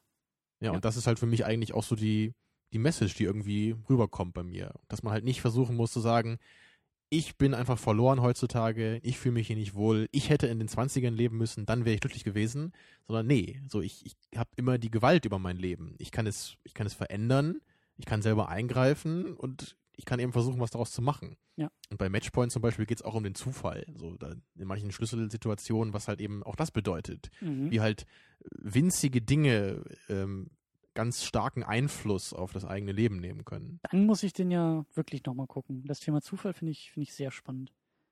Ja, also ich meine, geht, geht nicht nur darum, ne? Aber wie Mhm. bei wie bei Woody Allen halt immer, es geht um mehrere Sachen und ich fand es halt sehr sehr stimmig in Matchpoint. Aber hier ja auch. Also. Ja. Ja. Ähm, ja, und auch das Thema Stimmung. Ich kann jetzt ja nicht unbedingt für Woody Allens Werk sprechen. Ich kann ja nur auf Basis von Midnight in Paris irgendwie argumentieren. Aber mir ist sofort aufgefallen, dass dieser Film irgendwie so einen ganz eigenen Charme aus, aussprüht, einen ganz eigenen Humor hat. Wie du gesagt hast, so in Dialogen, in manchen Sätzen, auch in manchen Szenen, das unglaublich gut gespielt ist vom Timing her, dass da manchmal nur so, also das, das, das gab so eine Szene, als die sich dann noch irgendwie streiten und ähm, auf einmal irgendwie die Eltern, die Schwiegereltern in dem Moment an der Tür klingeln und, und äh, sie macht die Tür auf und begrüßt ihre Eltern irgendwie mit den Worten, wir trennen uns gerade. ja. Und dann, ich weiß gar nicht mehr, dann, dann streiten die sich vor den vor seinen Schwiegereltern sozusagen und ich weiß gar nicht mehr, die Schwiegermutter sagt irgendwie was von wegen, ach, ich hab's doch immer irgendwie gesehen, dass du nicht Genau, der ich hab's Richtige gleich bist. gewusst. Ich so, hab's gleich ja. gewusst. Oder der Schwiegervater, der so einhakt, nee, eigentlich kommt der Gedanke von mir. Ja, ich hab's Das- noch vorher gewusst, sagt er dann. Ja. Ne? Also das, das, das Timing in diesem Moment in so einem kleinen Satz, wirklich nur so ein One-Liner von einer Person, die gar, um, um die es gar nicht geht, aber das hat halt perfekt gepasst. Und das war für mich, Mhm. also es sind keine Karlauer, es sind kein, es ist kein Slapstick, das ist wirklich, wie du gesagt hast, manchmal so ein Humor, den man, den man auch schon fast verpassen kann. Der nicht, der, der, das ist nicht, da wird die Tür nicht aufgetreten und gesagt, haha, ich bin der Witz, lacht über mich, sondern das ist ein bisschen unterschwelliger. Und beim Drama ist es halt genauso, finde ich. Da ist halt auch nicht so, hallo hier, ich bin das Drama. Und ähm, da denke ich halt gerade noch an The Notebook zum Beispiel, den wir ja mal hier geschaut haben. Mhm. Und der ist halt ganz anders gemacht. Ne? Der, der hatte ja auch seine Ideen, so die ja ganz cool waren. Aber da war es eher so dieses, was man so vielleicht dann so als tonnenschwer bezeichnen könnte in manchen Momenten. Das war dann sehr auf die Tränendrüse gedrückt oder alles Ja. sehr emotional gemacht. Und das ist halt was, was Woody Allen eigentlich, also eigentlich nie hat. Er hat eigentlich immer eher dieses Bittersweet. Er, es ist halt immer irgendwie, es ist halt irgendwie alles lustig, was so passiert, aber natürlich ist es auch tragisch irgendwie. Und wir haben ja auch Mitleid mit den Charakteren, aber wir amüsieren uns auch über sie und mit ihnen.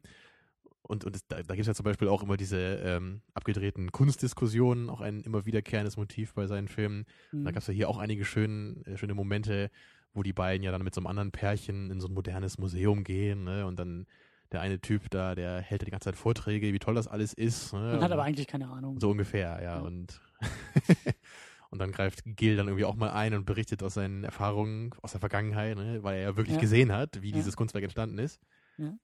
Aber ja, diese, diese Woody Allen-Methode gefällt mir eigentlich auch sehr, sehr gut. Also am Anfang, da darf er offensichtlich sein. Da darf er auch ein bisschen einfacher arbeiten und direkt arbeiten mit Stimmung, mit Setting, ja, mit einem Gefühl für, für Ort und Zeit und Situation. Aber wie du gesagt hast, wenn es dann um die, um die Figuren geht, um die Sätze, die Dialoge, die Stimmung, dann ist es schon irgendwie ambivalenter, dann ist das alles ein bisschen, ein bisschen ja, weniger deutlich oder weniger Mhm. Holzhammer. Und das, das gefällt mir richtig Ja. gut. Ja, es ist halt, es ist nicht überdeutlich, aber trotzdem zugänglich. Genau. Und ich glaube, das ist unglaublich schwierig in Dialogen hinzukriegen. Ne, das ist, weil man ja, glaube ich, ganz schnell dahin verfällt, so die, die jetzt im Plot notwendigen Informationen dann auch in die Dialoge zu legen. Und dann reden halt zwei Leute miteinander, einfach nur damit wir als Zuschauer verstehen, was jetzt passieren muss und was die Probleme sind. Ne, aber so fühlt es sich einfach nicht an hier. Es ist immer, es ist Leben in diesen Dialogen. Und deswegen will man Ja. halt immer auch den Leuten zugucken, wenn sie dieses tolle Skript dann performen. Das stimmt schon. Und sie machen es halt auch nicht zu lang. Also wir haben jetzt 90 Minuten den Film geguckt oder, oder knapp 100 Minuten, vielleicht ein bisschen länger, aber so diese, diese ungefähre Grenze 90 Minuten, das Mhm. passt auch wunderbar. Das hatte dir, glaube ich, auch besonders gut gefallen. Also du meinst, Ja. zwei Stunden wären jetzt wirklich zu lang für den Film. Ich glaube, das passt einfach sehr gut auch zu dieser frischen, lockeren, flotten Art, die Alan meistens hat. Ja. Da, da braucht man dann keine zwei Stunden, da hat man eher 90 Minuten, da geht man mit den Charakteren mit, man hat immer wieder irre Situationen und durch die etwas kürzere Laufzeit nutze ich das einfach nicht ab. Ja, Die, dieses Frische, das assoziiere ich irgendwie damit. ja. Und eben auch durch diese dialoglastige Schreibweise des Films wäre es, glaube ich, zwei Stunden lang, also nochmal eine halbe Stunde länger, glaube ich, zu viel dann. Das, dann wäre es vielleicht wieder zu langsam oder zu, ja, Ja, vielleicht Zu auch zu, einseitig. zu wenig Abwechslung wäre dann Genau. vielleicht auch da drin. Es, es wäre bestimmt möglich, das irgendwie hinzukriegen, aber ich habe irgendwie das Gefühl, das muss gar nicht. Ich, ich brauche gar nicht längere Woody Allen-Filme. Ja. Da schaue ich dann lieber zwei und äh, hab mehr fürs Geld so. das Woody Allen Double Feature. Das wäre auch nochmal was, ja. Mhm. Aber wo wir jetzt schon so viel auch über ihn geredet haben, lass uns vielleicht abschließend nochmal, ähm, ja, auch abschließend versuchen, ihn einzuordnen. Da kannst du vielleicht ein bisschen mehr zu sagen. Ähm, wir haben es schon ein bisschen, ein bisschen erwähnt, so sein Stil und seine Handschrift, die kommt ja dann doch auch hier ziemlich stark durch, meintest du? Richtig. Ich hatte von Anfang an das Gefühl, hier wirklich einen Woody Allen-Film zu sehen. Zwar in einem sehr modernen Gewand, aber im Kern eigentlich immer noch genauso, wie das auch Annie Hall und Manhattan waren. Kannst du vielleicht ein bisschen für mich als Ahnungslosen sagen, wo du den modernen, das, das moderne Gewand verordnen würdest? Also was, was ist so der Woody Allen-Charakter, der auch in den 70ern bei ihm durchkam, in Annie Hall? Und was ist eher das Moderne oder das Neuere? Ich kann da natürlich jetzt auch nur meinen Eindruck so wiedergeben von den paar Filmen, die ich halt kenne. Mhm. Und wahrscheinlich hat das eben auch zum Großteil damit zu tun, dass Woody Allen eben auch selber hier nicht mitgespielt hat. Mhm. Bei Scoop spielt er zum Beispiel mit, aber da hat er nur eine Nebenrolle, naja, oder die zweite Hauptrolle kann man sagen, aber da ist schon Scar Scarlett Johansson die Hauptcharaktere, äh, Charakterin. Und ähm, also bei, bei, bei Annie Hall und Manhattan, da, da spielt er ja selber eben diese ganz ikonische Rolle. So, das ist ja dieser typische Woody Allen-Charakter. Dieser neurotische Typ, der immer sehr hektisch redet. Und, und einmal sagt er auch so, ich, äh, in, in, in, in einer Szene fragt ihn einer, Mensch, wieso wirst du denn nicht mal sauer? Also, und er meint so, ich, ich kann nicht sauer werden, ich krieg eher einen Tumor.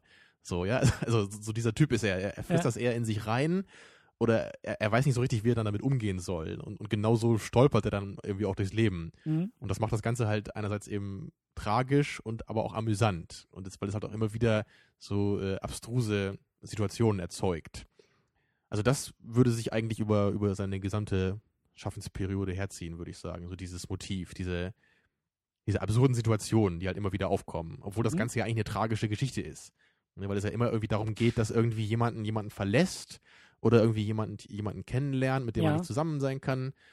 Also das ist so dieser, das ist so das, der, der Ort, der systematische Ort, wo Woody Allen seine Geschichten ansetzt. Und das würde ich hier auch sehen anhand dieser, dieser Schwiegerelternfamilie. Also, dass die in so vielen entscheidenden Punkten mitreden oder auch dabei sind, als die sich wirklich trennen. Also absurder geht's gar nicht. Dass auf einmal irgendwie er Mhm. gegen drei Personen irgendwie gegen an argumentieren muss oder, oder sich auch noch gleichzeitig von den Schwiegereltern trennt im selben Hotelzimmer. Das ist schon, das ist schon sehr absurd, ja. Das Richtig, ja. Also vor, vor allem beim Matchpoint habe ich irgendwie das Gefühl, dass es ein sehr mo moderner Woody Allen-Film ist, weil der halt eben auch noch ein bisschen, ähm, also, also noch unterschwelliger vorgeht, als das heute der Fall war. Mhm. Der ist halt schon sehr ernst im Ton. Der hat halt auch so diese absurden und grotesken Szenen, aber, aber die sind nicht so deutlich, sondern da muss man eher drüber nachdenken oder was das gerade eigentlich bedeutet oder auch dieses, dieses Gefühl von einem, von einem Fremdsein in einer gewissen gesellschaftlichen Schicht, das kommt halt da auch sehr deutlich zur Geltung. Und das ist halt auch ein Thema, was sich immer wieder bei Woody Allen findet. Mhm. Ne, Wie ich schon gesagt habe, immer so diese Upper Middle Class ist meistens der, der Ort so. Mhm. Wahrscheinlich kann man schon sagen immer, aber naja, also zumindest bei allen Filmen, die ich kenne. Und, und da geht es dann eben oft um, ja, um, wie du am Anfang halt eben meintest, so vielleicht ein bisschen unwichtigere Probleme halt auch manchmal, ne? Eben Die Kunstgespräche, ja, darüber streiten sich die Akademiker, ne, die eben ihr tolles Leben führen.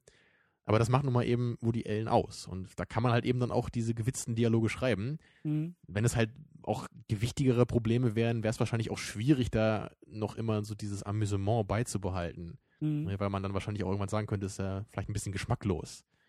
Mhm. Aber wenn es trotzdem nur noch auf so einer Beziehungsebene bleibt, klar, kann natürlich auch irgendwie ziemlich schmerzhaft sein für gewisse Leute. Aber ich habe ich hab eher das Gefühl, ähm, dass so ein Woody Allen-Film ein bisschen dabei helfen würde, wenn man jetzt irgendwie gerade von einer Frau verlassen wurde oder so, dann ist es, glaube ich, ganz cool, da vielleicht mal mit so ein bisschen, ja, mit dem lachenden und dem weinenden Auge irgendwie drauf zu gucken. Ja, du hast ja schon Mhm. vorhin gesagt, so diese, diese, dieser bittersweet-Charakter dabei und ähm, der trifft es eigentlich ganz gut. Also ich hatte das eher unter dem Stichwort Wohlfühlstimmung irgendwie notiert, was es nicht ganz trifft, aber so, also ich war bei der ganzen Sichtung sehr gerne auch mit Owen Wilson in Paris und auch in diesen Gesprächen, auch wenn sie absurd waren und vielleicht auch ein bisschen tragisch, wenn er sich da von seiner Frau trennt.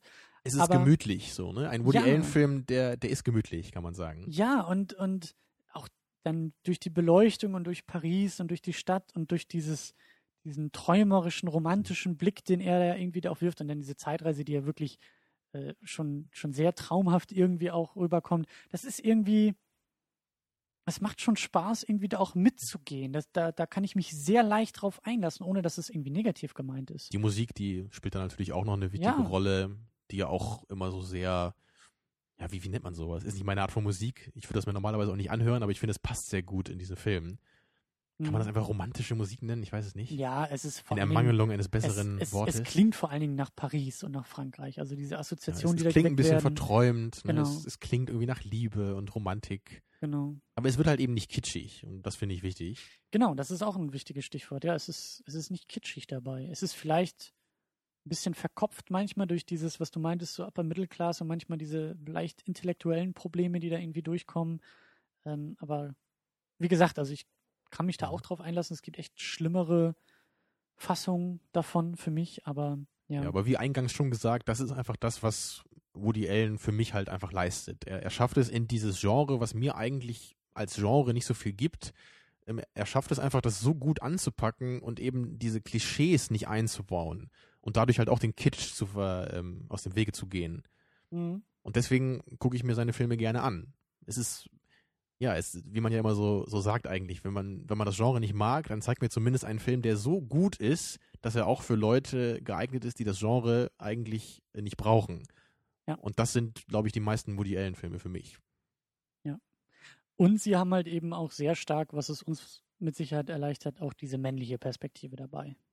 Mhm. Also das ist natürlich sehr, sehr zentriert um Männer, die männliche Perspektive in einer Beziehung und auch in Sachen Liebe und auch in Sachen ja, Lebensfindung. das ist eigentlich ein äh, interessanter Punkt. Da wäre es auch mal ganz schön gewesen, eigentlich immer eine weibliche Meinung zuzuhören. Ne? Ob man, vielleicht ob kommt man ja da vielleicht Kommentaren. das, ja, aber ob man vielleicht das Gefühl hat, dass da irgendwie die, die Frauen vielleicht ein bisschen unterrepräsentiert sind, ne? was ja eben oft bei Hollywood der Fall ist, haben wir auch schon ein paar Mal angedeutet. Also ich würde Ja, sagen, ne? ja, also seine Frau ist ja, wie gesagt, Also, also als heute ist es keine Frage, ne? Also bei Ja. den Midnight in Paris jetzt, aber bei seinen älteren Filmen, da haben die Frauen auch mehr Screentime normalerweise und es geht auch mehr um, um die und die werden auch da deutlicher charakterisiert, als das heute der Fall war. Mhm. Naja, aber klar, im Großen und Ganzen bleibt es immer noch Woody Allens Geschichte. Ne, Er hat sie geschrieben aus, ja, aus einer männlichen Perspektive. Ja. Und naja, kann man Das ist ja auch kein Vorwurf. Das ist überhaupt nicht, das genau, ist keine Kritik an ihm, sondern einfach nur eine Beobachtung. Ja, wäre mal interessant eigentlich, ob, also wie ein Mann so eine Geschichte aus einer weiblichen Perspektive schreiben würde. Ne? Das fand ich eben so, so spannend bei Ruby Sparks. Der wurde nämlich von der Hauptdarstellerin auch geschrieben. Es geht um einen Mann und die Mhm. beiden Hauptdarsteller sind eben auch äh, tatsächlich ein Paar. Und ähm, das, das fand ich schon, obwohl der Film eben um ihn zentriert ist, kommt sie da auch, also es, es ist ein sehr spannender Umgang eben dadurch, dass er seine Freundin sich Okay. zurechtschreiben kann. in Und hat sich das trotzdem noch so authentisch angefühlt oder, Ja, oder kam da manchmal vielleicht so ein, so ein komischer Beigeschmack rüber? Nein, überhaupt nicht. Also ich muss echt sagen, in dem Moment, wo ich dann, weil, weil ich nebenbei immer nachgeguckt hatte, von wem eben äh, der Film geschrieben war, weil ich den am Anfang halt so, so problematisch fand, mit dieser, mit diesem Selbstbezug auf Autor und ähm, ja, das, das Schaffen eines Autors. Da war ich echt überrascht, dass, dass der von einer Frau geschrieben wurde und dann, also das ein bisschen intellektuelle Leistung dabei, so ein Schalter, der sich umgelegt hat bei- mir. Dann fand ich das viel, viel spannender, den Film eben zu gucken und zu fragen, was will sie vielleicht als Frau über Beziehungen und über Männer dabei ausdrücken? Über Männer in Mhm. einer Beziehung. Und dann fand ich diesen ganzen Twist, dass eben er derjenige ist, der halt mit allem, was er in der Schreibmaschine produziert, sie beeinflussen kann, fand ich dann super spannend, wenn, wenn sowas eben von einer Frau geschrieben Mhm. ist. Und dann eben so diese Frage, ja, wie, wie sie sich denn auch in so einer Beziehung sieht. Also das, das hat mir da schon ganz gut gefallen. Ähm, ja, aber das führt uns jetzt, glaube ich, auch ein bisschen zu weit weg von, von Woody Allen. Also, Nee, genau. Und also, was ich halt auch sehr schön finde an Woody Allen, so ganz allgemein, ist, ähm, dass ich einfach sofort das Gefühl habe, ich sehe hier einen Woody Allen-Film. Mhm. Weil er durch diese ganzen Elemente, natürlich das Thema selber ist ja meistens schon relativ deutlich so als Hinweis, aber halt eben auch die, dieser Musikeinsatz, ne, so diese, diese dieser Art, wie es gefilmt ist. durchkommt, oder? Ja, genau, dieses, dieses Gefühl, was erzeugt wird. Und ich bin einfach jemand, ich mag das sehr gerne, wenn, wenn so Regisseure einen sehr deutlichen Stil haben. Und bei Tarantino ist das ja auch der Fall. Das ist ja einfach, das ist ja auch das, was viele aber eben, eben kritisieren, dass es irgendwie zu deutlich wäre und ja schon fast dann irgendwie sich selber äh, parodieren würde manchmal. Mhm. Aber ich mag das eigentlich gerne so. Ich, ich mag es, wenn ich einen Film sehe und denke, ach, das ist doch bestimmt von dem. Und dann stimmt's auch. Ja. Ne, Klar, heutzutage weiß man ja meist eh vorher, äh, von wem der Film ist. Von den Aber- Machern von Ja. Der Hobbit. Von den Das Machern ist von diesem von, Typen von Herr der Ringe, da wäre ich ja nie drauf gekommen. Ja. Ähm, ja, das stimmt schon. Und auch was du gesagt hast, das Gefühl. Also hier bei Midnight in Paris hat mich auch das Gefühl sehr stark mitgenommen. Das Gefühl, was ich da sehe bei Owen Wilson, das Gefühl für Paris, das sind Gefühle, auf die Mhm. ich mich einlassen kann. Ja, und ich werde auf jeden Fall mir auch in Zukunft noch ein bisschen seine mittleren Jahre vornehmen, so die 80er, 90er, weil Ja. ich da halt keine Filme kenne bis jetzt. Finde ich halt sehr interessant, ob man da vielleicht auch schon ab und zu dieses Fantasy-Element erkennen kann, ne? weil da konnten wir jetzt nicht genau sagen, ob das schon länger bei ihm mal auftaucht oder nicht. Ich will auch auf jeden Fall die frühen Sachen aufholen und ich habe auch noch eine Doku über ihn in der Watchlist äh, irgendwo rumhängen, die ich auch ganz bewusst eben nicht vorher mir angeschaut habe, sondern erstmal ein paar Filme Mhm. mir anschauen will, um dann zu gucken, äh, ob mein Eindruck von ihm auch in dieser Doku irgendwie durchkommt. Ähm, ja, aber das Thema des Woody Allen ist hiermit aufgeschlagen, ein Kapitel für weitere Sendungen und weitere Auseinandersetzungen. Und äh, ich glaube, das können wir dann auch mit dieser, mit diesem Abschnitt auch langsam wieder zumachen, oder? Oder hast du noch irgendwelche Ja. Ergänzungen? Nee, ich glaube, das war ein schönes Schlusswort. Und ich hoffe mal, dass auch die meisten Sachen, die ich jetzt so allgemein über Woody Allen gesagt habe, auch stimmen. Ne? Weil, wie gesagt, ich kenne ja halt nur ein relativ kleines Kapitel seiner Filmografie. Ja. Aber deswegen habe ich jetzt eher so meine generellen Eindrücke mal wiedergegeben, die halt hoffentlich stimmen. Und wenn nicht, wie gesagt, bei uns gerne in den Kommentaren Kontra bieten oder auch äh, mit einstimmen in das Lobeslied auf Woody Allen und Midnight in Paris. Ja, abschließend hat mir gut gefallen, ist ähm, ein guter Einstieg für mich gewesen in Sachen Woody Allen. Wie gesagt, ich will unbedingt noch, noch mehr aufholen. Und äh, ein schöner kleiner, ja, ein schöner kleiner Film irgendwie, der weiß, was er, was er bewirken will, was er, was er sein soll, der eben nicht anfängt, irgendwie abzudrehen und auch dieses Fantasy-Element halt nicht, also alles irgendwie in der richtigen Mischung, in der richtigen Würze, das ist dann wahrscheinlich Mhm. eben auch Woody Allens Spätwerk. Der Mann hat genug Filme gemacht, dass er weiß, was er da tut. Und der Film hat auch nur 17 Millionen gekostet, ne? was ja Mhm. eigentlich, zumal man ja einige sehr bekannte Schauspieler hier sieht, ja eigentlich relativ wenig ist. Ja. Da könnte man sich auch überlegen, ob das eben damit zusammenhängt, dass einfach viele Leute einfach auch gerne bei Woody Allen mitspielen wollen und dann vielleicht auch nicht so viel nehmen wie sonst.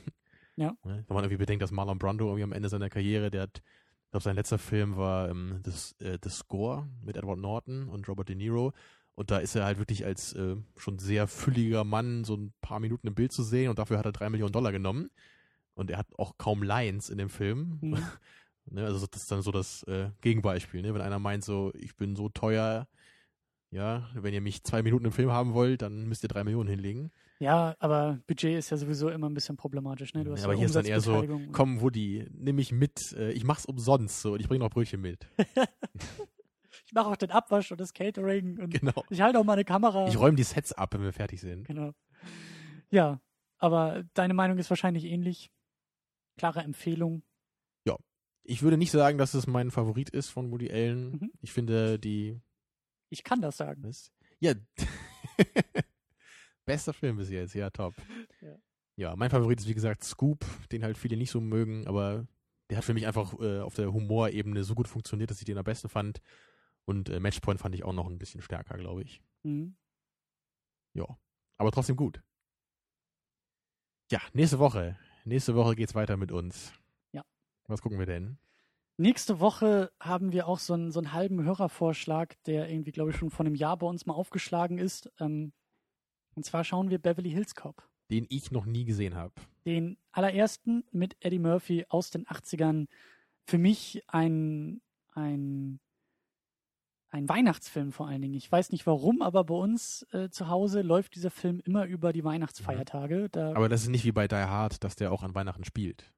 ich weiß das gar nicht mehr genau. Ich glaube aber nicht.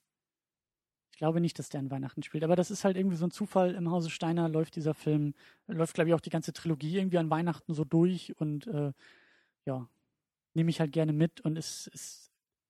Ich mag ihn unglaublich gerne und ich glaube, er wird dir auch gefallen. Es ist so schönes 80er Jahre Action, One-Liner-Kino, Eddie Murphy, der da wirklich zu Höchstform aufläuft, die Musik, die halt auch ikonisch ist. Also bin ich gespannt drauf. Ne? Kann bei sowas natürlich immer sein, dass der nicht so funktioniert, wenn man den als Kind nie gesehen hat. Wer weiß. Das stimmt, das stimmt.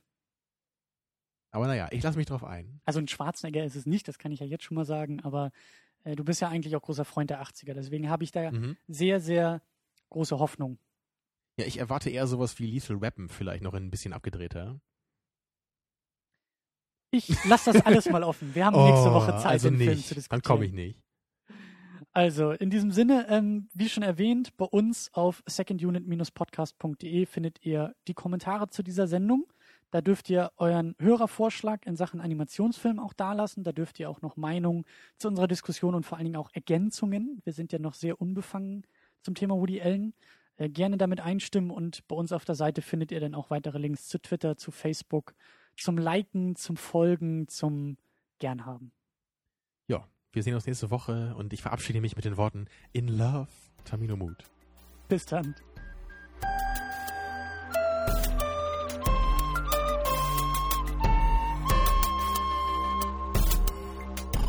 Second unit. Second unit.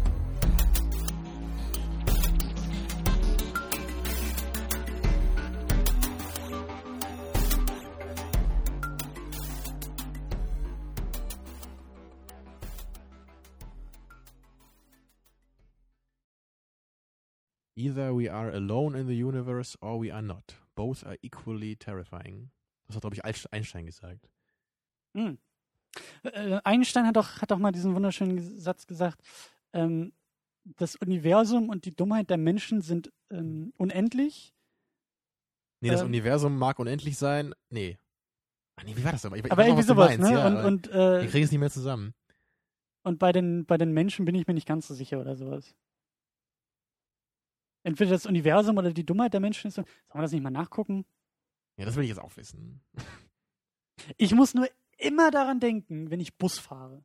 Das ist für mich so das, das beste Einstein-Beweisexperiment, wenn die Leute einfach zu blöd zum Busfahren sind. Ja, und das, ist, das wurde natürlich auch krasser jetzt mit dieser Reform, dass man vorne einsteigen muss. Ja, die bleiben auch alle Also Die vorne meisten Leute, stehen. die kommen ja inzwischen bis zur ersten Tür, muss ich sagen. Aber da ist dann meist auch gut.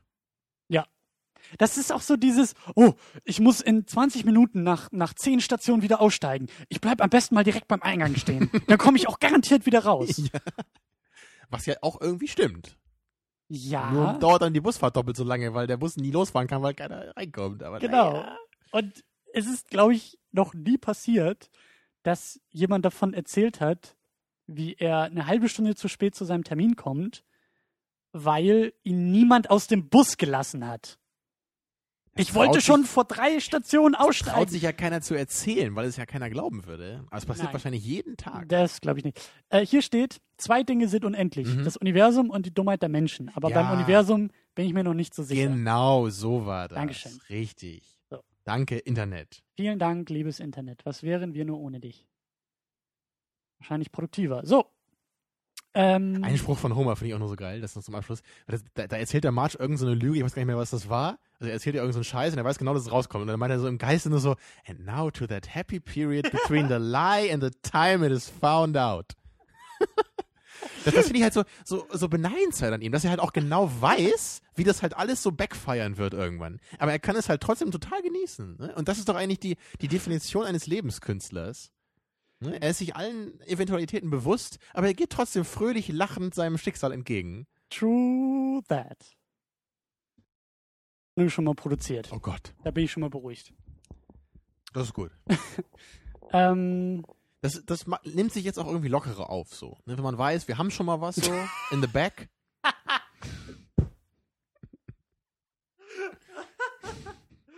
so schlimmer als die Diskussion kann es nicht mehr werden, oder was? Ja, ich meine, wir haben schon mal was geleistet heute. Wir haben schon mal was, was wir immerhin rausschneiden können.